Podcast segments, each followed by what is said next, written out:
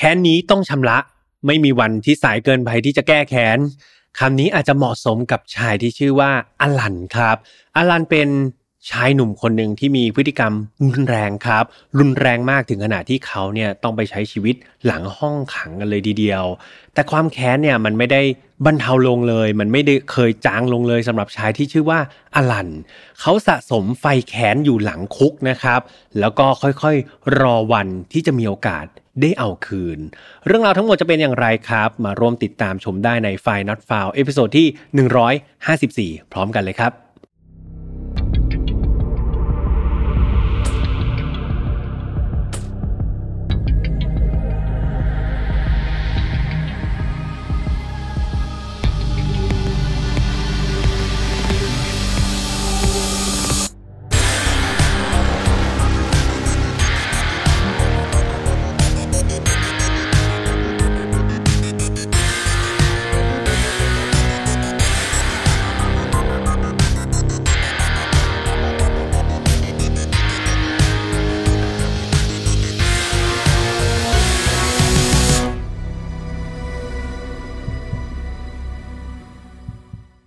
วัสดีครับ ยินดีต้อนรับเข้าสู่ File Not Found Podcast ครับ วันนี้คุณอยู่กับผมแฮมทัชพลเช่นเคย เรามากันใน episode ที่ 154 แล้วนะครับเพื่อนๆ เพื่อนๆชอบดูหนังหรือชอบดูภาพยนตร์กันไหมครับ ตอนนี้เนี่ยก็มีหนังแล้วก็ภาพยนตร์ให้ดูกันหลากหลายสื่อเลยเนาะหนึ่งในนั้นเนี่ยตอนนี้เป็นกระแสเลยนะครับ แต่ว่าตอนที่ออกอากาศไม่รู้ยังเป็นกระแสอยู่หรือเปล่า ก็คือเป็นภาพยนตร์เรื่องหนึ่งเป็นซีรีส์เกาหลี ซึ่งออกทาง Netflix ครับเป็นเรื่องเกี่ยวกับการล้างแค้นนะครับอันนี้เราไม่ได้ค่าโฆษณาแต่ว่าถ้าสปอนเซอร์จะเข้าเราก็ยินดีนะครับ หลังจากที่กระแสเนี่ยก็โอ้โห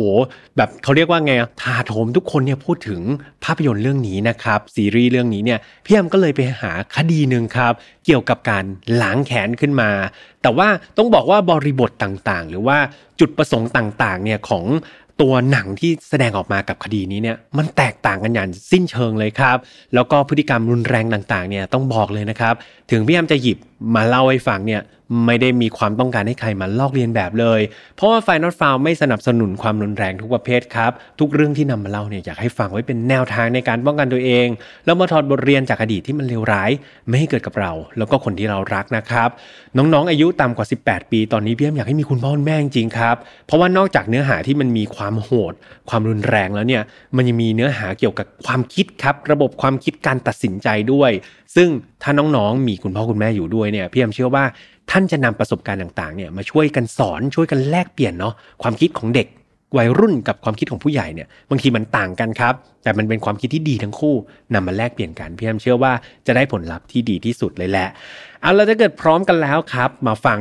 คดีในวันนี้กันเลยดีกว่าคดีที่ 154 ครับ เรื่องราวนี้ต้องเริ่มต้นที่ผู้ชายคนหนึ่งครับ เขามีชื่อว่าอลันเลแมนเมเทนีครับ เขาเกิดเมื่อวันที่ 6 พฤศจิกายนปี 1950 ตัวอลันเองเนี่ยพี่ฮัมพยายามไปหาประวัติในวัยเด็กของเขามา แต่เขาก็น่าจะเป็นชายคนหนึ่งที่ไม่ได้มีประวัติอะไรแบบ น่าจดจำเป็นพิเศษครับ ประวัติไม่ได้ถูกบันทึกอะไรไว้มากมาย เขาจะมาถูกพูดถึงอีกครั้งหนึ่งก็ตอนที่เขาเนี่ยโตขึ้นมาเป็นหนุ่มแล้วนะครับ แล้วก็ได้พบกับผู้หญิงคนหนึ่งที่ชื่อว่าลิซ่าบรังโกในช่วงที่พบกันเนี่ยอลันกับลิซ่าเนี่ยอาศัยอยู่ที่เซนต์โจเซฟคันทรีครับรัฐอินเดียนา ประเทศสหรัฐอเมริกา ตอนนั้นเนี่ยเขาเจอกันโดยบังเอิญแล้วก็เหมือนถูกใจกันแล้วครับ ก็คบหากันตามภาษาวัยรุ่นนะครับคบหาดูใจกันสักพักก็สารสัมพันธ์เนาะพัฒนาความสัมพันธ์จากคนรัก กลายมาเป็นสามีภรรยาอลันกับลิซ่าเนี่ยตัดสินใจแต่งงานเป็นครอบครัวเดียวกัน เพียงแต่ความรักของทั้งคู่เนี่ยมันไม่ได้ถูกดำเนินไปแบบถูกต้องสักเท่าไหร่ครับ มันไม่ใช่ความรักที่ดีเลย เพราะว่าอลันเนี่ยมักจะมีพฤติกรรม ความแรงครับกับตัวลิซ่าผู้เป็นภรรยาเสมอ เขามักจะลงไม้ลงมือกับลิซ่าเนี่ยเป็นประจำเลยครับ อลันเนี่ยต้องบอกว่าเขาไม่เคยมองลิซ่าเป็นภรรยาเลยด้วยซ้ำเขามองลิซ่าเป็นอะไรรู้ไหมครับ เขามองลิซ่าเป็นทาสซะมากกว่า พี่ยมยกตัวอย่างเนาะ อย่างเช่นตอนที่อลันเรียกลิซ่าเนี่ยเขาจะตะโกนเรียกแบบลิซ่าอย่างเงี้ยประมาณนี้ลิซ่าตอนนั้นครับไม่ว่าเธอจะทำอะไรอยู่ ไม่ว่าจะสำคัญขนาดไหน เธอมีหน้าที่รีบวิ่งมาหาอลันครับ รีบวิ่งมาทันทีเลยนะ เธอต้องทิ้งทุกอย่างครับ แล้วก็วิ่งมาหาอลันก่อน เพราะว่าถ้าเกิดเธอมาช้า ไม่ทันใจหรือทำอะไรไม่ถูกใจเนี่ยเรียกว่าอลันจะใช้แม่ไม้มวยไทยครับ ใช้ทุกอย่างนะครับ กระหน่ำครับทำร้ายเธอทันที ตบ ต่อย ทุบเตะ เรียกว่าอลันจะบันดาลโทสะใส่ลิซ่าอย่างสุดแรงเกิด ไม่มีการยั้งมือเลย ตัวลิซ่าครับฝ่ายหญิงเนี่ยเธอรู้ตัวดีเลยนะครับ ว่าสิ่งที่เกิดขึ้นเนี่ย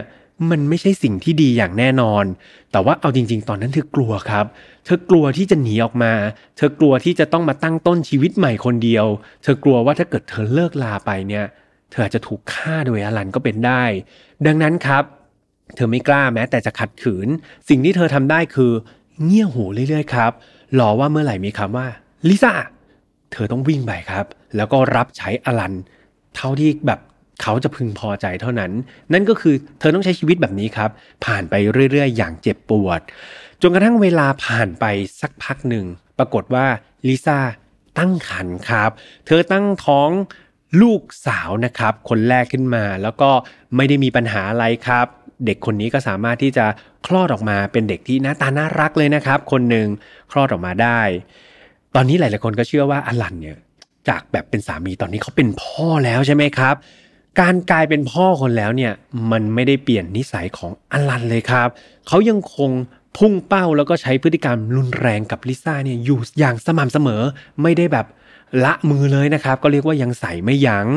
ในขณะที่ลิซ่าเองครับเธอเริ่มที่จะชินชาครับ เธออยู่ด้วยความชินชากับความเจ็บปวด แล้วก็ตั้งเป้าหมายที่จะอุทิศชีวิตนี้ ให้กับลูกสาวของเธอแทน เวลาผ่านไปอีกไม่กี่ปีครับ อลันกับลิซ่าก็มีลูกด้วยกันอีกคนหนึ่งครับ ลิซ่าได้ท้องนะครับ ตั้งครรภ์แล้วก็ให้กำเนิดลูกสาวอีกคนหนึ่งเป็นลูกสาวคนที่2แล้วนะ ออกมาเหมือนเดิมเลย ดังนั้นการมีลูกสองคนเนี่ย แฟนรายการหลายๆคนเนี่ยพี่แอมเชื่อดีเลยนะคนที่เป็นคุณพ่อคุณแม่จะรู้เลยว่า การมีเด็กแค่คนเดียวเนี่ย เราสูญเสียเวลาเราใช้เวลากับเขานี่เยอะมากๆใช่ไหมครับ ในการที่จะสั่งสอนเขาดูแลเขาให้ดีที่สุดในฐานะของคุณพ่อคุณแม่ ดังนั้นเด็กสองคนเนี่ยโอ้เวลาเป็นทวีคูณครับ เรียกว่าวันๆไม่ต้องทำอะไรเลยเนาะสำหรับแม่บ้านเนี่ยก็ต้องดูแลลูกอย่างเต็มที่ ดังนั้นตุลลิซ่าเองครับ เธอมีลูกเล็กๆสองคนเนี่ย เธอไม่มีเวลาดูแลตัวเองเลย คือเรื่องดูแลตัวเองนี่เธอตัดทิ้งไปก่อนเลย เธอทุ่มเวลาแทบจะทั้งหมดครับ ให้กับลูกสาวทั้งสองคน นี่ยังไม่นับรวมงานบ้านนะครับ อีกเป็นกองพันเนอเลยนะที่ลิซ่าต้องทำทั้งหมดทั้งบ้าน สิ่งนี้มันทำให้การตอบสนอง หรือว่าเวลาที่เธอมอบให้กับอลันเนี่ย มันลดลงครับ ซึ่งมัน make sense ใช่ไหมมันปกติอยู่แล้ว ไม่ใช่ว่าเรียกลิซ่าแล้วลิซ่าจะวิ่งได้เหมือนเดิม เพราะตอนนี้เธอมีทั้งงานบ้าน มีทั้งลูกต้องดูแลครับ ทุกอย่างมันเปลี่ยนไปอย่างสิ้นเชิง แต่ตัวลัน ในฐานะที่เขาเป็นคุณพ่อลูกสองเขาไม่ได้เข้าใจอะไรแบบนั้นครับ เขาไม่อยากจะเข้าใจอะไรแบบนั้นเลยด้วยซ้ำเขาไม่สนใจใยดีอะไรทั้งสิ้น เขาตั้งคติอย่างเดียวว่า ถ้าฉันเรียก แกต้องมา เขาตั้งคติเข้านี้เลยครับ นี่คือสิ่งที่เขายังต้องการอย่างสม่ำเสมอ และนั่นเองครับทำให้ลิซ่าที่มีภาระมากมายก่ายกองเนี่ยไม่สามารถตอบสนองอลันได้ทันเวลา เธอจึงถูกทุบตีครับ แล้วก็ทำร้ายร่างกายมากขึ้นเป็นทวีคูณ และมันมีแนวโน้มที่จะมากขึ้นทุกวันทุกวัน จุดแตกหักครับ มาเกิดขึ้นในปี 1987 ในวันนั้นเนี่ยเหมือนเดิมครับ ภาพเดิมๆครับ อลันทุบตีแล้วก็ทารุณลิซ่าอย่างรุนแรงเป็นเวลาหลายชั่วโมงเลย วันนั้นนั้นอลันแบบล็อกประตูเนี่ยล็อกประตูหน้าต่างแบบปิดไม่ให้ใครเห็นเลยปิดไว้มิดชิดเลยครับ ชนิดที่ว่าใครในบ้านเนี่ยไม่สามารถที่จะหนีออกไปได้ แล้วเขาก็ทารุณทุบตีลิซ่าแบบนั้น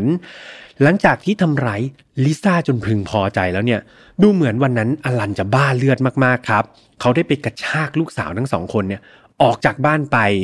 ตอนนั้นเนี่ยลิซ่าเนี่ยแบบ ตกใจเป็นอย่างมากคือทำร้ายฉันเนี่ยทำร้ายได้เนาะแต่ไปทำร้ายลูกหรือว่าไปกระชากลูกออกจากบ้านเนี่ย เธอรู้สึกว่าสิ่งสิ่งนั้นคือเหมือนอลันเนี่ยกำลังจะลักพาตัวลูกสาวออกไปแล้วครับกำลังจะพลากลูกสาวที่เธอรักที่สุดทั้งสองคนออกไปจากชีวิต และสิ่งนี้เองทำให้ลิซ่าคนที่เป็นแม่เนี่ยไม่ยอมครับ มันคือครั้งแรกในชีวิตของเธอเลยนะ ที่เธอยืนหยัดขึ้นมาที่จะต่อสู้ครับ ตอนนั้นเธอคิดอย่างเดียวว่า ฉันจะไม่ทนอีกแล้ว หลังจากที่อลันครับ พาเด็กๆ ทั้งสองคนลูกทั้งสองคนเนี่ยออกจากบ้านไปลิซ่ารีบวิ่งครับ ไปหยิบโทรศัพท์มาแล้วก็โทรแจ้งเจ้าหน้าที่ตำรวจทันที เธอเล่าเหตุการณ์ทั้งหมดเลยครับ สิ่งที่เธอต้องเจอมาตลอดชีวิต การทำร้ายร่างกายต่างๆ ที่เธอแบบโดนเป็นยิ่งกว่ากระสอบทรายซะอีก รวมถึงเหตุการณ์ในวันนี้ ที่เธอถูกกระทำอย่างหนักหน่วง และลูกทั้งสองคนถูกลักพาตัวออกไป เจ้าหน้าที่ตำรวจได้ฟังเสร็จก็รีบครับ ส่งกำลังเนี่ยไปตามหารถที่อลันขับออกไปทันที และใช้เวลาเพียงไม่นานครับอลันก็ถูกจับตัวได้สำเร็จ เขาถูกควบคุมตัวไปที่โรงพักครับ แล้วก็สอบปากคำเกี่ยวกับสิ่งที่เขาได้กระทำขึ้นลิซ่าเนี่ยไม่ยอมความครับ เธอไม่คิดจะยอมแพ้อีกแล้ว เธอไม่ยอมความเรื่องนี้อย่างแน่นอน และเธอคิดว่า นี่แหละคือโอกาส ที่เธอจะได้เดินออกจากขุมนรกสักที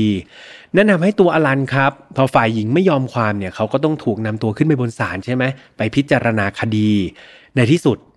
ศาลก็มีคำตัดสินครับ ว่าอลันเนี่ยมีความผิดจริง ฐานทำร้ายร่างกายและกักขังผู้อื่นโดยเจตนาครับทำให้เขาเนี่ยต้องรับโทษจำคุกเป็นเวลา 8 ปีครับ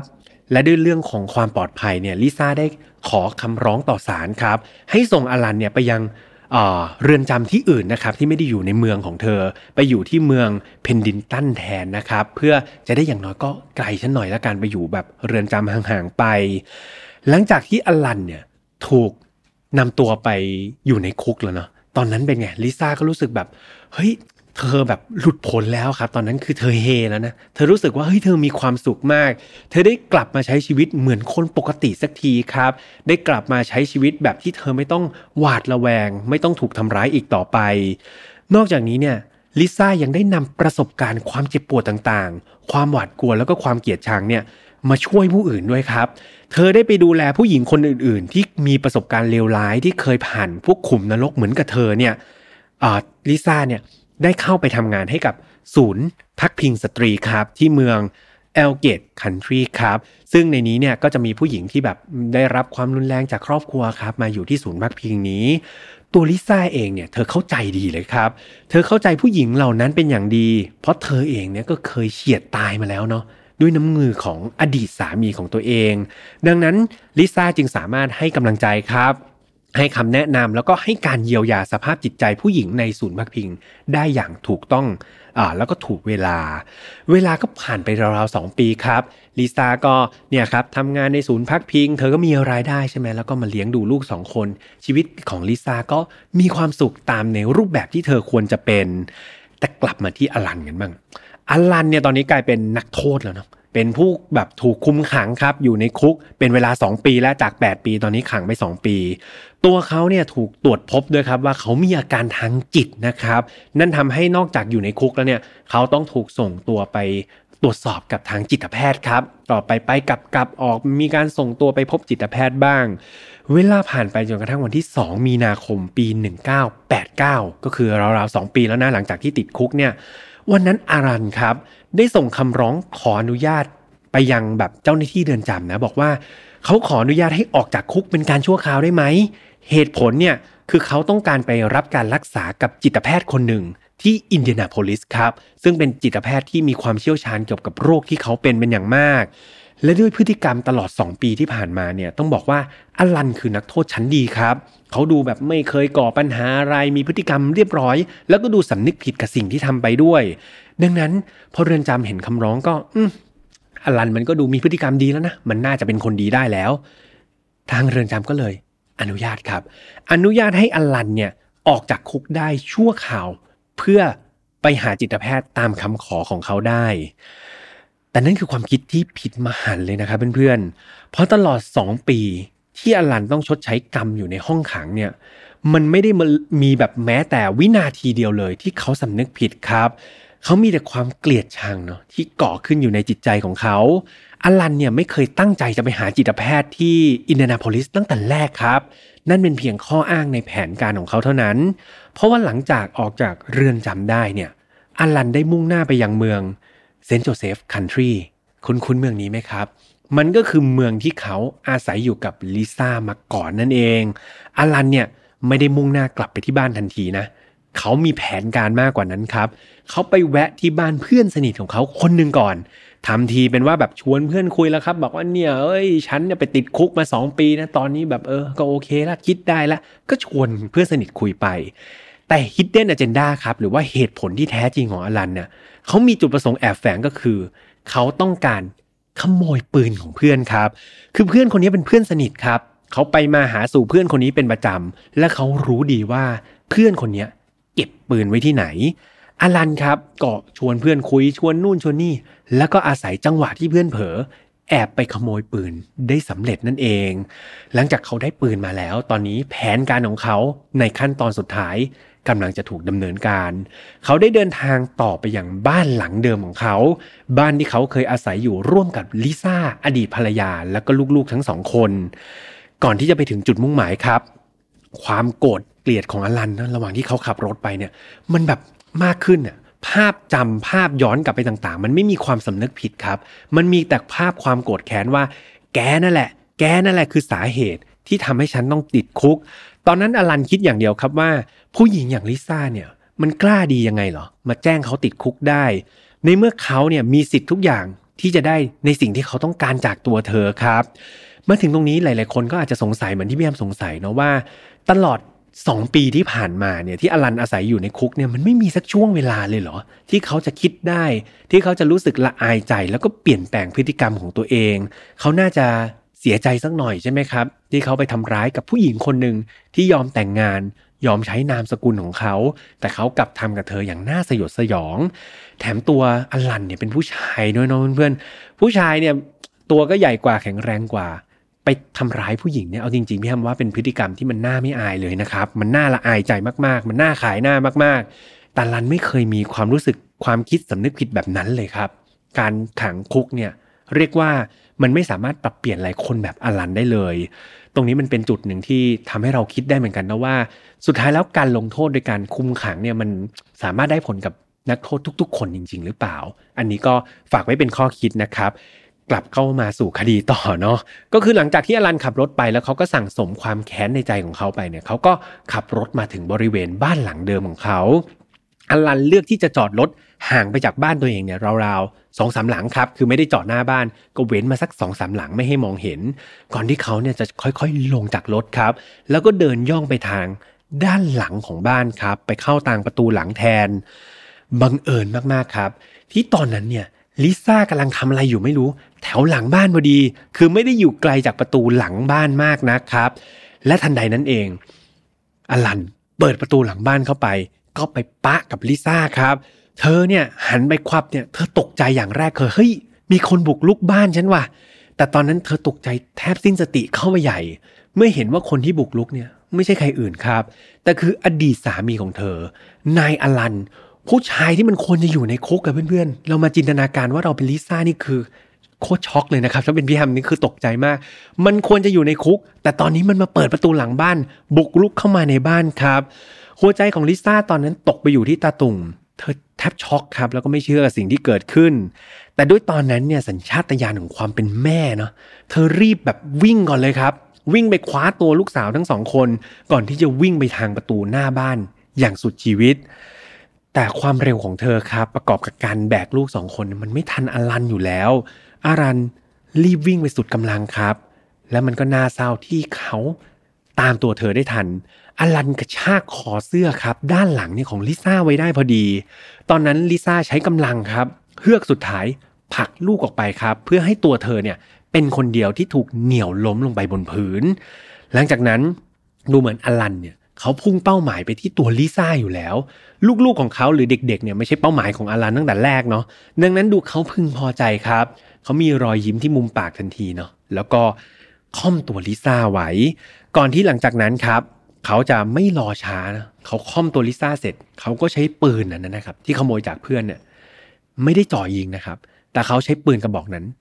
ฟาดเข้าไปที่หัวลิซ่าครับกระหน่ำฟาดแบบ ฟาดซ้ำแล้วซ้ำอีกซ้ำแล้วซ้ำอีก แรงขึ้นมากเรื่อยๆ แต่ละครั้งที่อลันฟาดลงไปบนศีรษะของลิซ่านี่ต้องบอกว่ามันแรงมากขึ้นเรื่อยๆ แล้วดูเหมือนไม่มีอะไรเนี่ย จะหยุดยั้งอลันได้เลย จนกระทั่งสุดท้ายลิซ่านิ่งสนิทไปครับ พร้อมกับปืนครับเพื่อนๆ มันแตกหักเป็นชิ้นเล็กชิ้นน้อยคามือ แล้วก็กองอยู่ที่พื้นเต็มไปหมดเลย ความน่าเศร้าก็คือ เหตุการณ์ทั้งหมดที่แบมเล่าให้ฟังครับ มันเกิดจากปากคำของลูกสาวครับเพื่อนๆตีความได้อีกแบบหนึ่งก็คือ เหตุการณ์ทั้งหมดที่อลันทำกับลิซ่า เด็กๆทั้งสองคนเห็นกับตาครับ พวกเธอนั่งมองเห็นคุณพ่อทำร้ายคุณแม่จนตายครับ ต่อหน้าของตัวเอง เด็กๆกรีดร้องครับ พวกเธอขอร้องให้คุณพ่อเนี่ยหยุดทำร้ายคุณแม่สักที แต่ดูเหมือนเสียงเล็ก ๆ เหล่านั้นมันไม่ได้ไปเข้าหัวลันเลยนะครับ เขาหน้ามืดตามัวแล้วก็ทำร้ายลิซ่า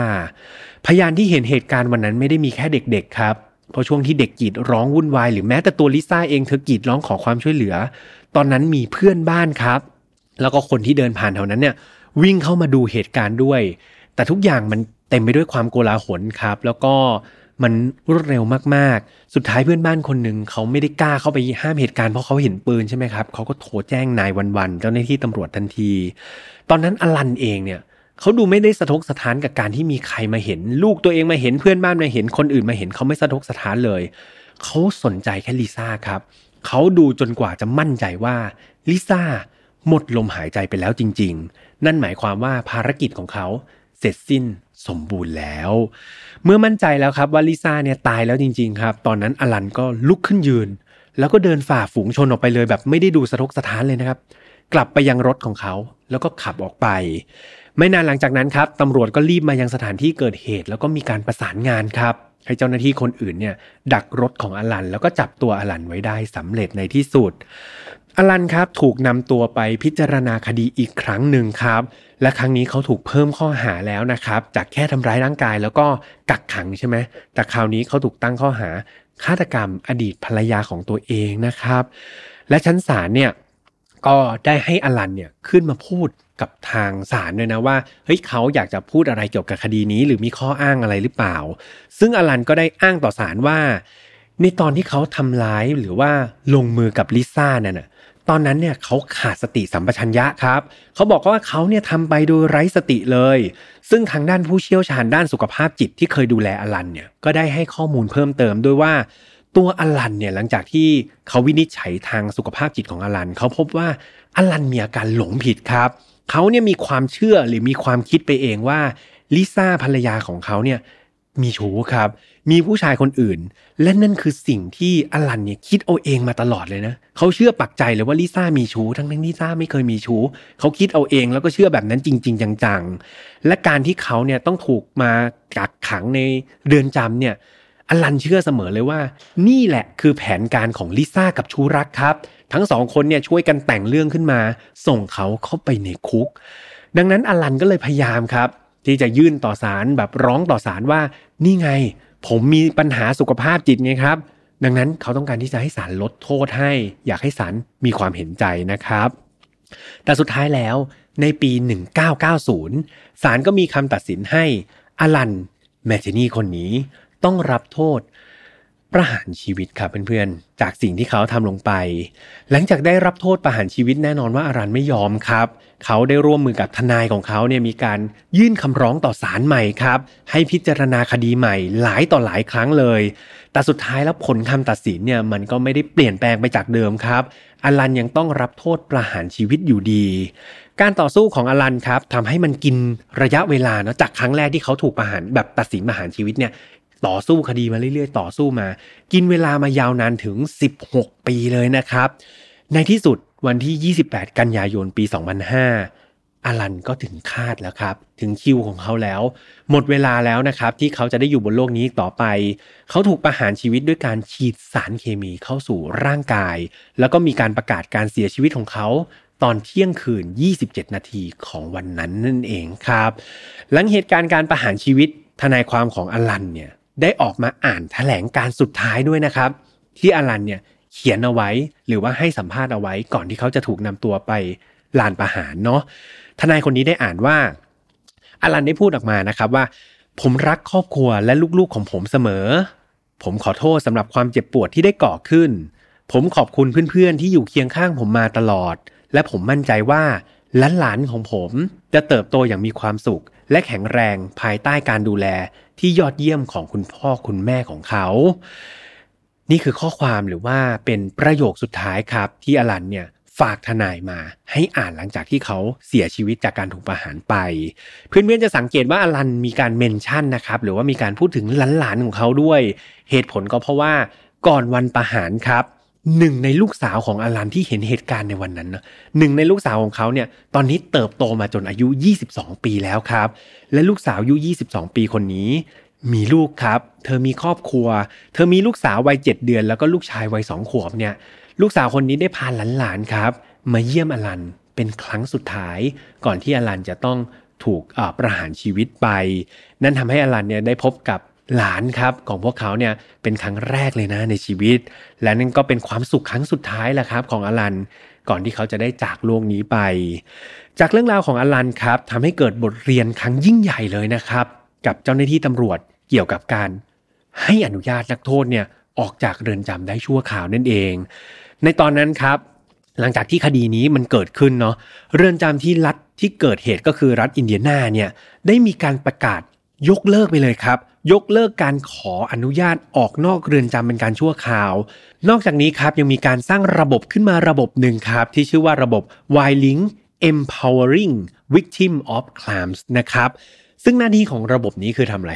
มันจะทำหน้าที่ในการแจ้งเตือนครับ แล้วก็อัปเดตข้อมูลของคนร้ายไปยังเหยื่อครับ ไม่ว่าจะเป็นการเปลี่ยนแปลงสถานะในการคุมขังของผู้กระทำความผิดพี่ยมยกตัวอย่างเช่น มีเหยื่อคนหนึ่งนะครับ ถูกนายเอนายเอเป็นคนร้ายใช่ไหม เมื่อไรก็ตามที่นายเอเนี่ยมีการเปลี่ยนแปลงข้อมูล เช่น เขาถูกลดโทษจากจำคุกห้าสิบปี เหลือยี่ห้าปียกตัวอย่างเนาะระบบนี้ครับจะส่งข้อมูลของนายเอเนี่ยไปบอกให้เหยื่อรู้ครับว่าเฮ้ยตอนนี้นายเอถูกลดโทษนะ จาก 50 ปีเหลือ 25 ปีแล้ว นอกจากนี้ครับถ้านายเอถูกย้ายห้องขังจากรัฐนี้ไปอยู่รัฐนี้เมืองนี้ไปอยู่เมืองนี้ ระบบนี้จะส่งข้อมูลไปคอยบอกตลอดครับ เพื่อให้เหยื่อเนี่ยสามารถ รู้สเตตัสครับ รู้สถานะของคนร้ายที่กระทำความผิดต่อตัวเราได้ อันนี้ระบบนี้ไม่ได้เจาะจงแค่ตัวเหยื่อนะครับญาติญาติของเหยื่อหรือว่าคนที่รู้สึกคนร้ายคนนี้เป็นพิษเป็นภัยของตัวเองเนี่ยก็สามารถไปลงทะเบียน เพื่อขอรับข้อมูลของคนร้ายคนนี้ได้เช่นเดียวกัน ไม่นานนะครับ ระบบ V-Link ตัว Y-Link ตัวนี้มันได้รับความนิยมมากเพราะมันเป็นประโยชน์มากจริง ๆ ใช่ไหมครับ สุดท้ายเนี่ย นอกจากรัฐอินเดียนาเนี่ยมันถูกเผยแพร่ไปใช้ทั่วอเมริกาเลยครับ ซึ่งจุดนี้เนี่ยพี่แอมมองว่ามันเป็นจุดที่ดีมากๆเลยเนาะเพื่อนๆ คือคนเราเนี่ยมันมีความผิดพลาดในอดีตได้ มันเกิดจากความไม่รู้ครับ หรือการคิดที่มันไม่รอบคอบ แต่เมื่อไรก็ตามเนี่ยที่มันเกิดความผิดพลาดมาแล้วเนี่ยสิ่งที่สำคัญมากๆก็คือ การเรียนรู้จากความผิดพลาดครับ การสร้างสิ่งบางสิ่งขึ้นมาป้องกันเนาะไม่ให้เกิดเรื่องราวซ้ำร้ายๆเดิมๆอีก พียมก็หวังว่านะครับว่าคดีนี้เคสนี้เนี่ยมันน่าจะถูกนำมาประยุกต์ใช้ในรูปแบบของบริบทของพวกเราเอง หรือในสังคมเมืองไทยเหมือนกันเนาะเราจะเห็นว่าในสังคมไทยทุกวันนี้ครับ มันมีเรื่องราวหรือข่าวที่มัน